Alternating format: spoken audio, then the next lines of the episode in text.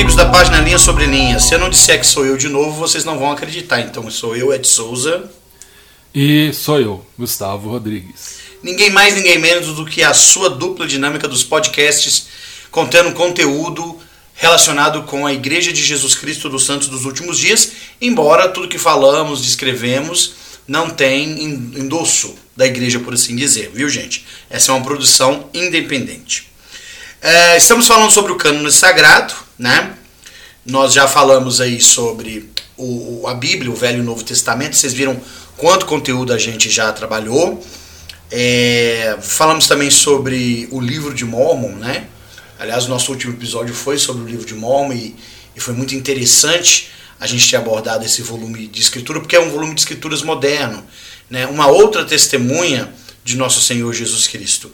E olha, só com esses dois conjuntos né, de escrituras que nós colocamos aqui em forma de podcast para vocês, já aí tem um curso aí que vocês poderiam aproveitar, viu?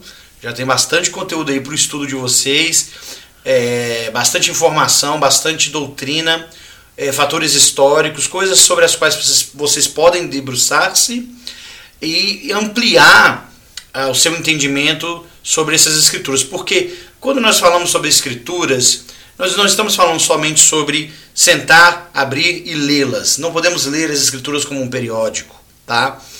É, elas são revelação, elas foram dadas por um propósito.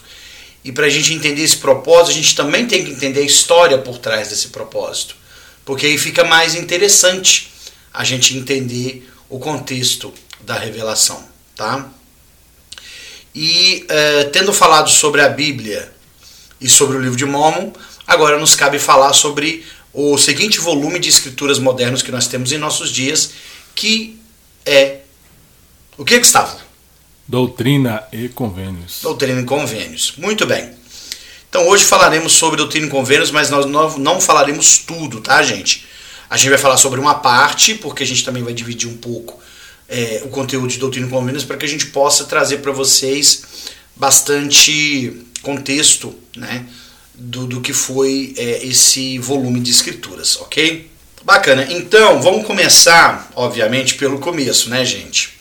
Vamos tentar entender, Gustavo e caros ouvintes, o contexto histórico por trás de Doutrina e Convênios. Primeiro, nós estamos falando sobre um volume de escrituras completamente contemporâneo. Quando a gente fala que o livro de Mormon é um volume de escrituras para os nossos dias, né, um volume de escrituras moderno, a gente não quer dizer que ele foi feito agora, né? ele foi trazido à luz agora, mas era um volume de escrituras antigo. Agora, doutrina e convênios não. Doutrina e convênios é 100% contemporâneo. Né? Então a gente vai falar com vocês hoje um pouco sobre o contexto histórico por trás do surgimento de doutrina e convênios como volume de escrituras e também falar sobre algumas sessões, né? para que a gente possa entender um pouco mais sobre a importância desse volume de escrituras para os nossos dias. Então vamos lá. Vamos começar com uma, a figura central por trás é, desse volume de escrituras, né? que é o Senhor. Quem é o autor de Doutrina e Convênios é o Senhor. Então não pode haver dúvida quanto a isso, porque é, Joseph foi acusado de ter escrito o livro de Mormon de uma maneira uh, literária, né, por assim dizer, que ele teria inventado a história do livro de Mormon. E Doutrina e Convênios também não é diferente, né? Ele foi acusado também de, e tem sido né, acusado, infelizmente, de ter escrito é, de sua própria mente o livro de Doutrina e Convênios. Mas fique, fique claro que quem é o autor desse livro é o Senhor. Mais uma vez, ele está por trás de toda a sua obra. Então não pode haver equívoco com relação a isso. Outra coisa que é importante a gente entender é que para o Senhor é, tornar a obra dele ativa, ele pode fazer várias coisas. Ele pode mandar os anjos executarem essas obras, ele pode ele mesmo vir e fazer, ele pode usar as pessoas aqui da terra, os mortais. E conforme a gente sabe que está escrito no livro de Amós, no capítulo 3, no versículo 7, o Gustavo foi um bom frequentador de seminário, então ele lembra dessa escritura de copo que ele também usava na missão. Qual que é, Gustavo? Certamente o Senhor Deus não fará coisa alguma sem antes revelar os seus mistérios ou segredos aos seus servos, os profetas. Perfeito, Gustavo. A tradução by Ferreira de Almeida, viu, gente? João Ferreira de Almeida. Pode variar um pouquinho de, de modelo para modelo. Mas muito bom, Gustavo. E ali nós temos Joseph como um profeta constituído. Né?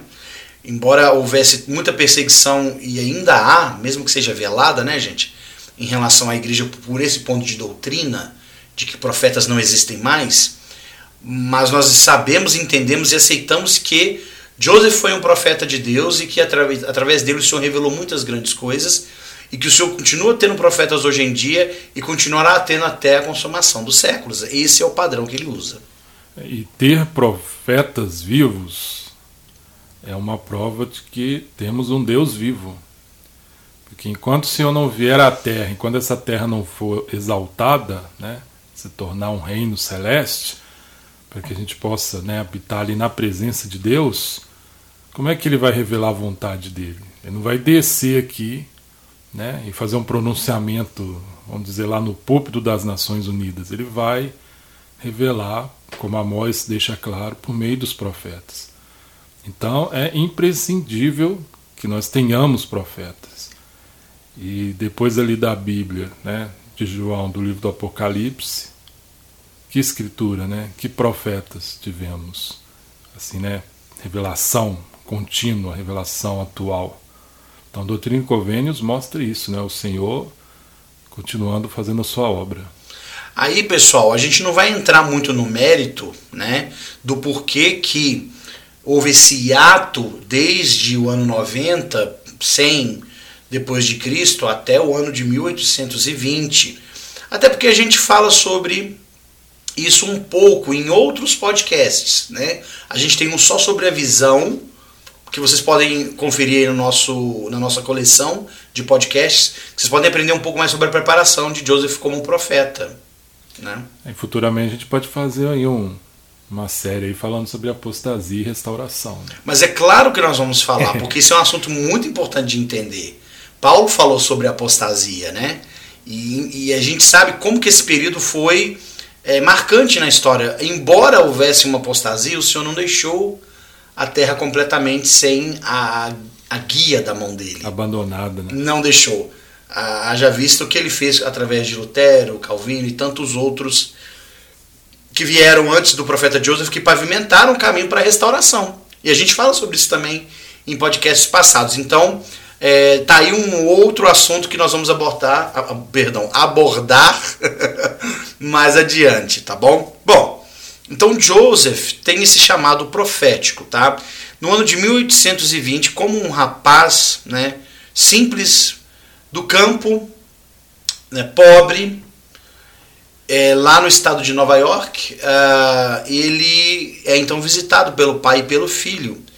Então esse ato de contato divino com a Terra se rompe de maneira gloriosa, eu diria, né? Foi assim, reabertas as janelas e as portas do céu de forma categórica, né? Não foi qualquer evento, foi simplesmente o Deus do universo, né? O homem que, o ser, o Deus que fez tudo e todos. E a partir dali, ele tem ali o seu ministério profético distinto, né? Então você vai ter ele num período de três anos em que o Senhor contacta ele, né, em forma de revelações mais simples. E em 1827 ele tem então o recebimento da visita de Moroni. E dali para frente, por mais quatro anos, ele continua recebendo visitas angelicais. E, e, e nós temos registros, né? Eu não vou ter os, os, os, as fontes agora, mas não foi só Moroni que visitou, né? Busser Macon, que é, falou que provavelmente foi visitado por Adão, foi visitado por vários outros é, antecessores aí do chamado profético, porque como ele é o profeta da restauração, isso precisou acontecer. Então nós temos aí de 1820 até quando a igreja vai ser organizada, Gustavo, um período em que Joseph recebe bastantes revelações. E essas revelações, elas ficam ali, né, inertes, paradas, Quer dizer, ele já vinha recebendo é, e se preparando para poder, através até, né, obviamente, do processo de tradução do livro de Mormon, é, é para ele, um, ele ser um receptáculo né, da inspiração do Espírito do Senhor.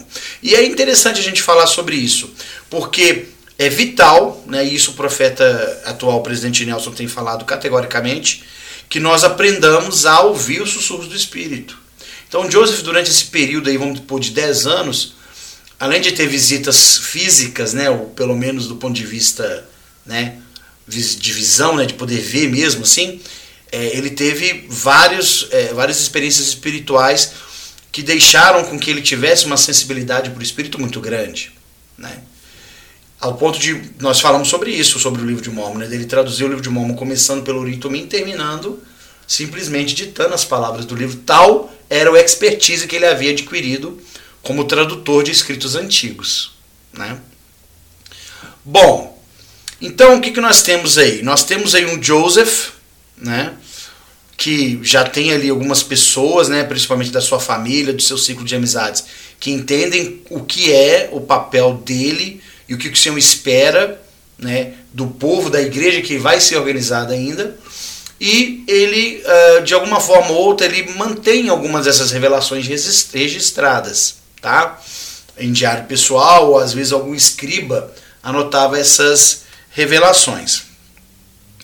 Então, uh, quando ele vai organizar a igreja, é, a partir dali, essa intenção de reunir essas revelações em forma de livro se intensifica, evidentemente por inspiração. Né? Então isso começa a progredir é, categoricamente. Tanto é, Gustavo, que no dia que a igreja foi reorganizada, no dia 6 de abril do ano de 1830, é, o profeta recebeu uma revelação de que deveria haver um historiador da igreja a partir daquele momento, para que pudesse manter um registro fidedigno de, de tudo que acontecesse na igreja. Isso foi importante, porque foi a partir daí que essas revelações começaram a serem coletadas, serem selecionadas e preparadas para uma futura publicação. E isso é interessante e importante da gente mencionar. Ok, em 1831, é, quer dizer, de 1830 até 1831, a gente está falando então da organização da igreja, né?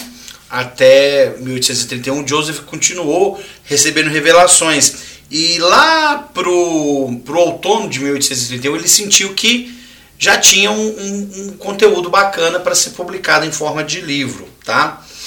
Aí lá em Ohio, tá? Novembro de, de 1831, numa conferência, ele apresentou essa coleção de revelações para serem aceitas como escrituras e publicadas sob o título de Livro de Mandamentos. E aí é óbvio né, que foi feita ali toda uma, uma, uma moção para que isso fosse aprovado. Né? É, e, inclusive teve uma revelação que mais tarde é, foi incluída nesse livro, mas que foi recebida durante essa, essa conferência, né? Então é interessante porque ela se tornou depois Doutrina e Convênio sessão 1. Que é, o prefácio. O né? prefácio, né? né? Dado pelo Senhor. É o único livro na face da terra que tem um prefácio dado pelo próprio Salvador. É, gente, o trem é sério, a bagaça é séria. É, agora, o que, que acontece? Isso foi, é, foi se arrastando um pouco, né? Então, eles fizeram ali todo o, sentido de tentar é, aceitar esse livro como sendo um livro da igreja é, por revelação, né? É, e aí o que, que acontece? É, eles começam a fazer a intenção de publicar esse livro que é, em 1833 vai ser impresso com, com, com o título de O Livro de Mandamentos, né? The Book of Commandments, o livro de mandamentos. E eles vão publicar isso, eles vão fazer a impressão disso lá no Missouri, lá em Independence. Só que o que acontece lá, Gustavo? Tem uma coisa lá que acontece que, que empaca o negócio, né? A gráfica lá é destruída. Pelos perseguidores da igreja. Pelos né? perseguidores. Né? Naquela época tumultuosa lá. Tumultuada, né? E aí eles acabam perdendo, deixando, né? para depois e ela não é publicada naquele momento. Infelizmente, apesar, apesar de que é, foi feita ali uma tentativa de, de preservar e de fato é, aconteceu essa, esse, essa preservação né, de uma boa parte desses, desse, desse conteúdo, mas é, esse trabalho ele foi parado por, durante algum tempo. Né? Tem até a história da garota que salva as páginas. Né? É, ela sai de dentro assim, tem até uma pintura da igreja, né? Tem, é. Ela vai para o milharal e, e, esconde, né? Isso. Tem, do tem... ataque lá das turbas. Tem isso mesmo. Bom, aí o que acontece? É, a gente está falando de um período conturbado da igreja, né, gente, que é no Missouri. Então eles vão para o condado de Jackson, mais revelações é, são recebidas.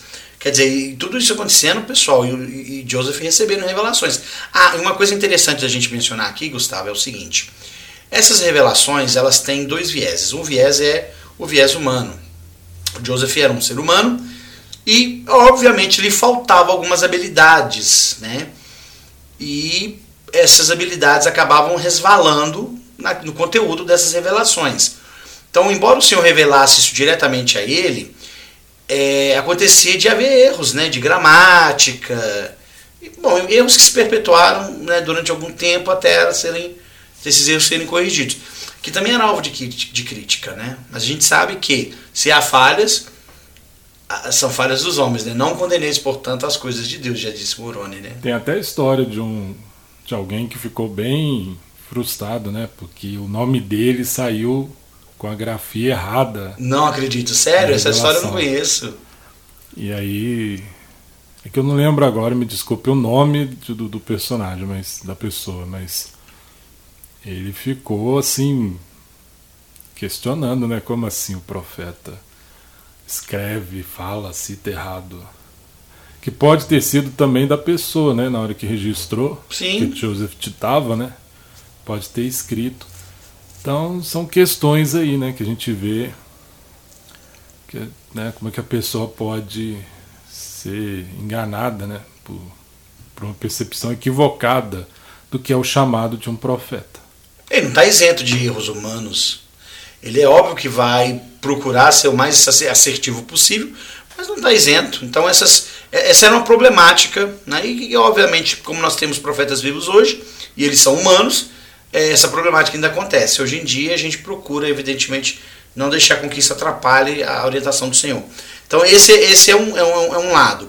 O outro lado é que essas revelações é, elas não eram dadas nos cantos escuros, somente com Joseph falando ao Senhor e ou o Senhor aparecendo para Joseph.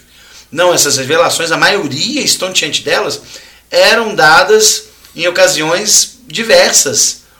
E eram dadas à luz do dia, praticamente, na maioria das vezes. E às vezes Joseph com a pessoa do lado dele.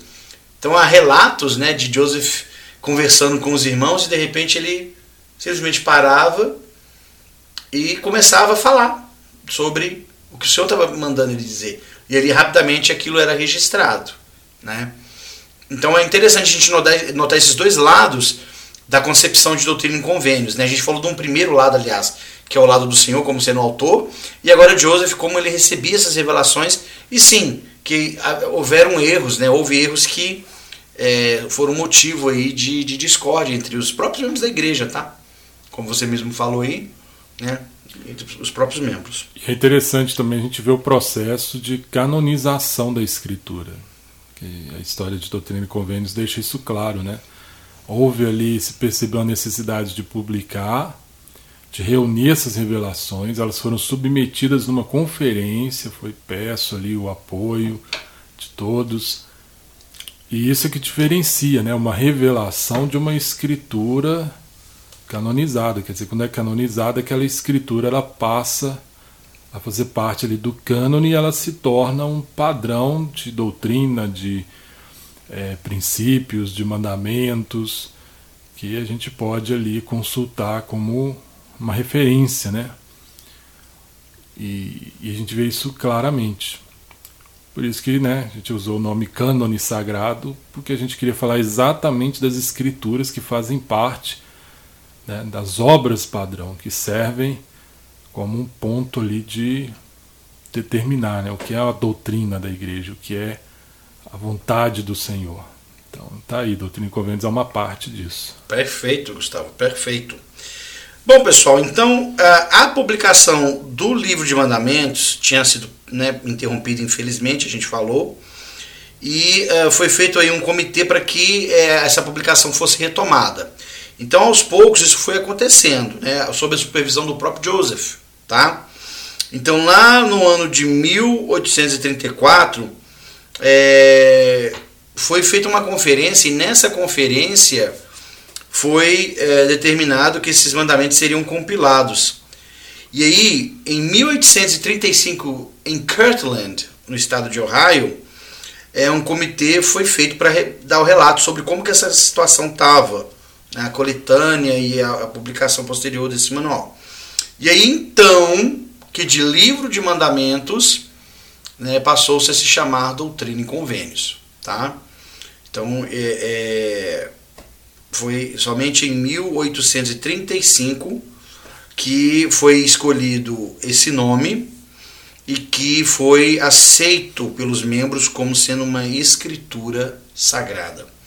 Claro que o livro de mandamentos chegou a ser publicado, tanto que é, tem gente que tem esse livro. Na igreja hoje tem é, é essa primeira edição do, do, do Convênios, né? É, era de Wilford Woodruff, ele doou para a igreja depois. É, então é interessante, essa coletânea foi disponível. Mas até então, né, Gustavo, como você está me falando no, no off aqui, é, esses mandamentos, antes deles serem reunidos em livro e efetivamente publicados e disponíveis para os membros da igreja dessa forma, é, muitos deles foram publicados de formas variadas, inclusive em jornais da época, né? E nem sempre da igreja, né? É, e, e alguns periódicos que a igreja tinha, né? Acho que o Millennial Star era um deles, não era? É, aquele Morning Star. The Morning Star? Eu falei Millennial Star, não sei porquê. Millennial Star acho que é outra coisa. É da igreja também. É, tem o Millennial também. Tem o Millennial, é. O Millennial. é. E olha só que interessante, gente. Revelações sendo publicadas é, em periódicos. Aí você pode dizer assim, nossa Edson, que estranho o senhor permitir que revelações fossem publicadas né, em, em, em jornais mas deixa eu contextualizar vocês aqui com duas situações. Inclusive uma curiosidade sobre o livro de Mormon que eu não mencionei né, quando da introdução ao livro de Mormon.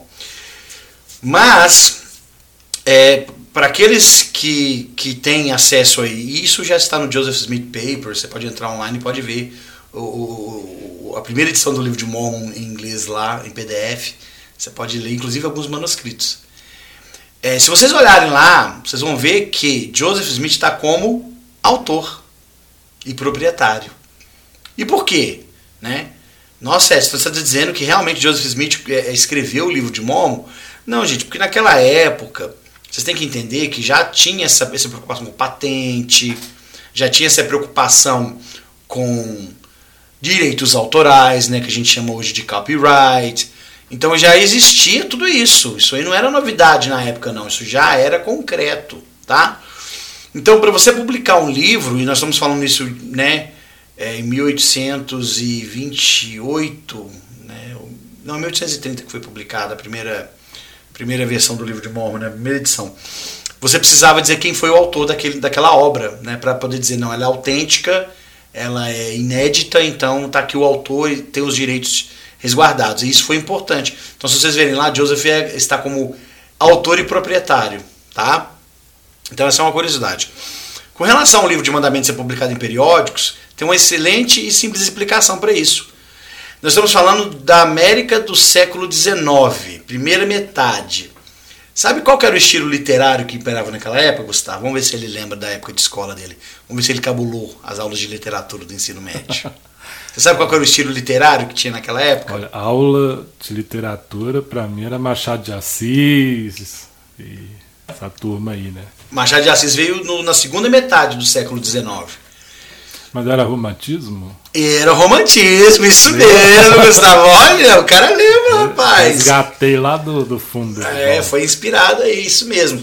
Machado não era romântico, ele era realista. Ele veio uma escola literária depois. Sempre fala de aula de literatura, o primeiro que vem na minha mente era o Machado de Assis, que tinha que ler. Sim, assim. e para mim é o mais expressivo da literatura brasileira, é o meu favorito. É, mas você tinha o arcadismo antes, enfim. Mas o romantismo era o estilo literário dessa, dessa, dessa parte aí do século XIX. E era muito comum na América e na Europa, né, poemas e historietas serem publicadas nos livros. Né? Tanto que é, Edgar Allan Poe, né, que viveu na primeira metade do século XIX, que foi contemporâneo, contemporâneo de Joseph, dessa, dessa turma toda, fazia isso. Ele publicava os contos dele nos periódicos. Né? E não estava muito longe de Joseph, porque ele estava no estado de Nova York, depois ele foi para Ohio, depois ele foi para Missouri, e, e Edgar Allan Poe está ali naquela região de Baltimore, né? ali na região ali também do, do oeste, do perdão, do leste americano, né? que era uma parte mais desenvolvida até então da, da, da, da, América. E, e nós temos que lembrar que os Estados Unidos ainda é, praticamente é, ainda eram colônias apenas, né? Isso vai, vai se concretizar só depois e, e vai se tornar uma nação, né, mesmo depois ali da Guerra Civil, que vai unificar os Estados Unidos da América, que até então não era tão unido assim. Né? Enfim, então, entenderam pessoal? Então, é, do ponto de vista é, de, de, obras literárias, isso era comum para a época e isso não foi estranho para as pessoas verem coisas da igreja serem publicadas. Bastava você pagar o jornal local e você tinha acesso. E era uma forma também de tornar mais conhecidas essas revelações para os membros grande, em geral, né? Ter é, o acesso. Os membros e o grande público, né? Que é. passaram a conhecer a igreja. Não tinha internet, né? Não tinha Liarrona como a gente recebe hoje, né? Tudo bacaninha. Era jornal mesmo. Era jornal, exatamente. Que inclusive persiste até hoje e corre o risco de acabar, né? O jornal como nós conhecemos. Esse jornal de papel e tudo, ele está com seus dias contados. Bom, pessoal, então acontece isso, né? No ano de 1835, é, nós temos a primeira edição do livro de Doutrina e Convênios, que inicialmente continha 103 revelações, tá? E a gente, né, vai ter outras edições que a gente vai falar com o decorrer do tempo, né? Mas eu posso dizer para você seguramente que uma outra edição ocorreu em 1844, que passou até agora 111 sessões, então foram acrescidas ali algumas sessões, tá? É, e o próprio profeta trabalhou nessa edição antes de sua morte. E é interessante porque ela, ela, ela, é concomitante, se não me engano, com a terceira edição do livro de Mormon, porque a primeira foi em 1830, se não me engano a segunda foi em 1834, e eu acho que a, segunda, que a terceira foi por volta desse tempo, ou a quarta, não vou lembrar agora, mas não tem problema. E aí, pessoal, dali para frente, esse livro que é a Doutrina em Convênios vai ser modificado do ponto de vista de volume, né? ele vai aumentar até chegar na forma que nós temos hoje, com 138 sessões e duas declarações oficiais. Será que teremos mais? Gustavo, em doutrina e convênios? Eu acredito que sim. E eu vou dizer por causa de duas coisas. Primeiro que é, quem hoje determina o que vai acontecer do livro de doutrina e convênios é a primeira presidência e o quórum dos doze. Eles podem é, receber instruções do Senhor a respeito de acrescer, né, de aumentar ali o, o conteúdo de doutrina e convênios, e é óbvio isso também seria submetido a uma moção pública dentro da igreja por meio de conferência. Eu tenho para mim que, assim como o livro, assim como as regras de fé foram, foram colocadas né, no, no livro de Pérola de Grande Valor, eu acredito que talvez o Cristo vivo vá se tornar uma coisa canonizada. E também por que não dizer a, declara a proclamação né, família. da família.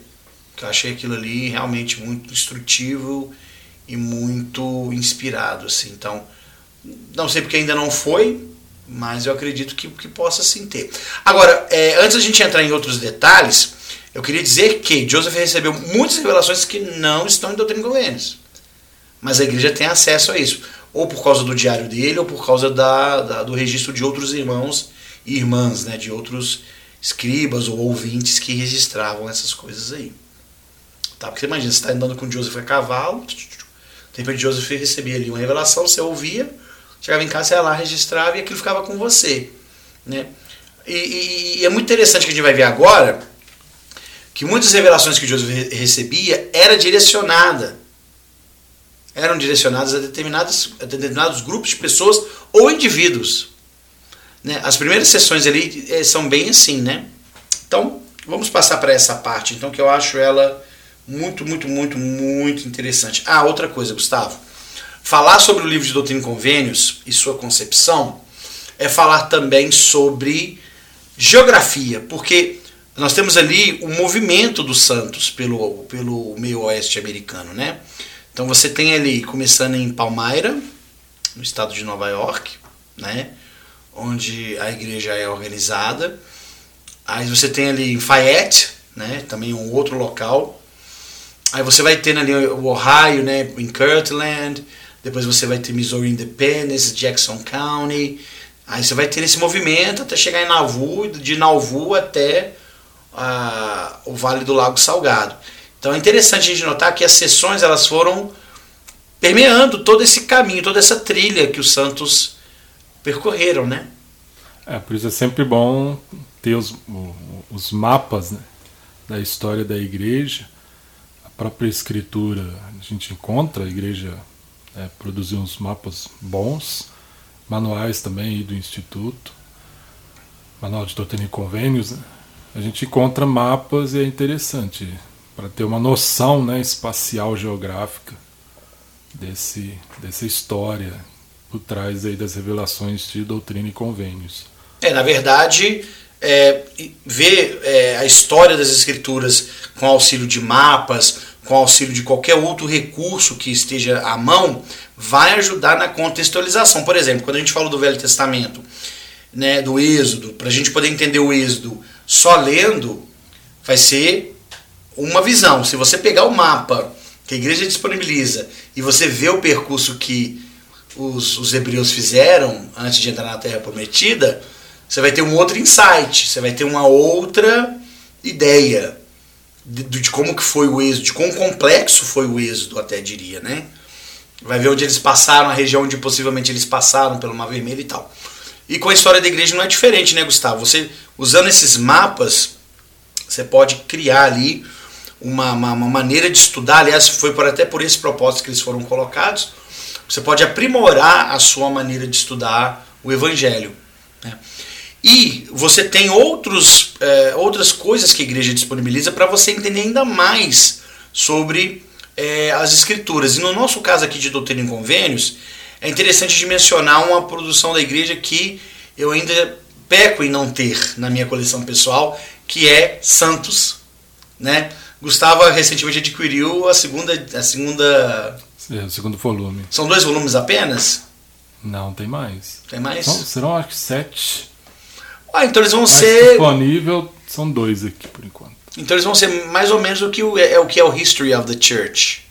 É, Aliás, eu sou é... louco para ter, né? Eu já fiz várias, vários movimentos de querer comprar online, mas não, acabei não comprando. A ideia é cobrir todo o período da história da igreja. Tá. O que, que você pode falar para nós sobre o que, que o primeiro e segundo volume de Santos pode agregar, pode somar no estudo de qualquer pessoa é, do livro de Doutrina e Convênios. Como é que você acha, você que já tem esses volumes, você que já leu, né, eu sei que o primeiro você já, já conhece melhor do que o segundo, que o segundo chegou recentemente, mas o que, que você pode dizer para nós sobre isso? Como é que isso pode agregar, somar no estudo de quem vai fazer é, um estudo sério ali do, do livro de Doutrina e Convênios?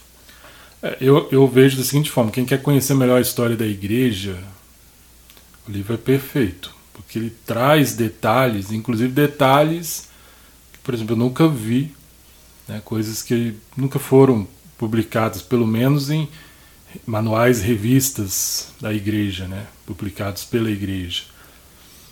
E traz também é, é fatos da história, né, é, que é um livro feito por historiadores da igreja.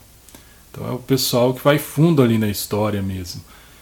E eu vejo que a igreja tem procurado ser bem transparente, bem clara é, é, a respeito da história da igreja. Então, é, não é uma coisa, vamos dizer assim, florida só para ficar bacana de contar a história. É a história mesmo, dando os detalhes com as devidas fontes né, adequadas e é muito enriquecedor nesse sentido.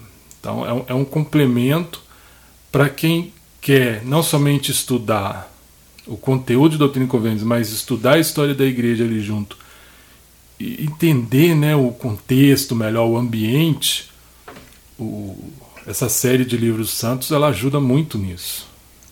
E ela é escrita de uma forma muito agradável de se ler, como se estivesse lendo um livro mesmo, não é nada muito complicado de linguagem, é uma linguagem agradável de se ler. Então você lê como se fosse né, um romance, um livro de história. E é a história, né? A história da igreja e seus personagens aí, lá começando com Joseph. Então é muito interessante, né?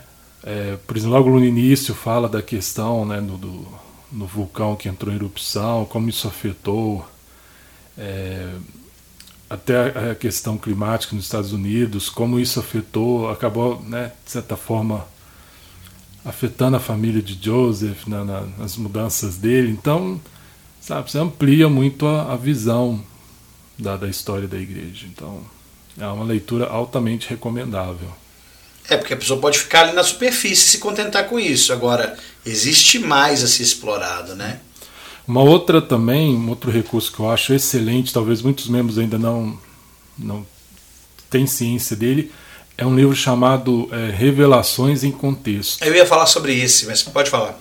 Que é, é um livro é, publicado pela igreja, que quem quiser adquirir, né, tem como adquiri-lo pelo LDS Store, mas também está no aplicativo da biblioteca Acho que o Santos também do tá, né? Evangelho, né? o Santos também, os dois volumes. E também no site da igreja. Então dá para ver, né, dá para ler sem precisar comprar. E a Revelações em Contextos, ele, ele explica melhor é, como algumas revelações foram dadas e o que motivou o recebimento dessas revelações, a história de alguns personagens, né, de algumas pessoas para as quais o Senhor dedicou ali uma revelação, que são, é, é, no cabeçalho, a gente tem, né, hoje na nossa, ele até foi atualizado acho que 2013, e está bem explicativo ali, porque, mas é bem resumido. Então, em é, Revelações em Contexto, eles trabalham isso, cada capítulo explica ali uma revelação e, e é bem mais detalhado. Então dá para entender bem a história, por trás de cada revelação, porque ela foi dada, se ela foi voltada a quem, quem é essa pessoa, qual a história dela, o que, que levou a, recebimento dessa revelação. Muito bom. E, e, é interessante, porque eu ia falar sobre o, o, o Revelações em Contexto, porque é esse livro que vai ajudar vocês, junto com os Santos, a entender o pano de fundo, né, the background de Doutrina e Convênios. E olha, irmãos e irmãs, porque sois meus irmãos e minhas irmãs, é, não tem como estudar doutrina e governo sem estudar a história da igreja. Estão intrinsecamente ligados. É, muitas revelações foram dadas, inclusive, por causa de eventos cruciais dentro da igreja. Olha só, por exemplo, doutrina e governo na seção 110. Né? Nós temos ele Joseph lá né, no tempo de Kirtland, juntamente com Oliver Cowdery eles estavam ali no momento de conferência, né? E aí eles são, né, vão ali para o púlpito fazer uma oração, recebem né, as chaves de vários profetas.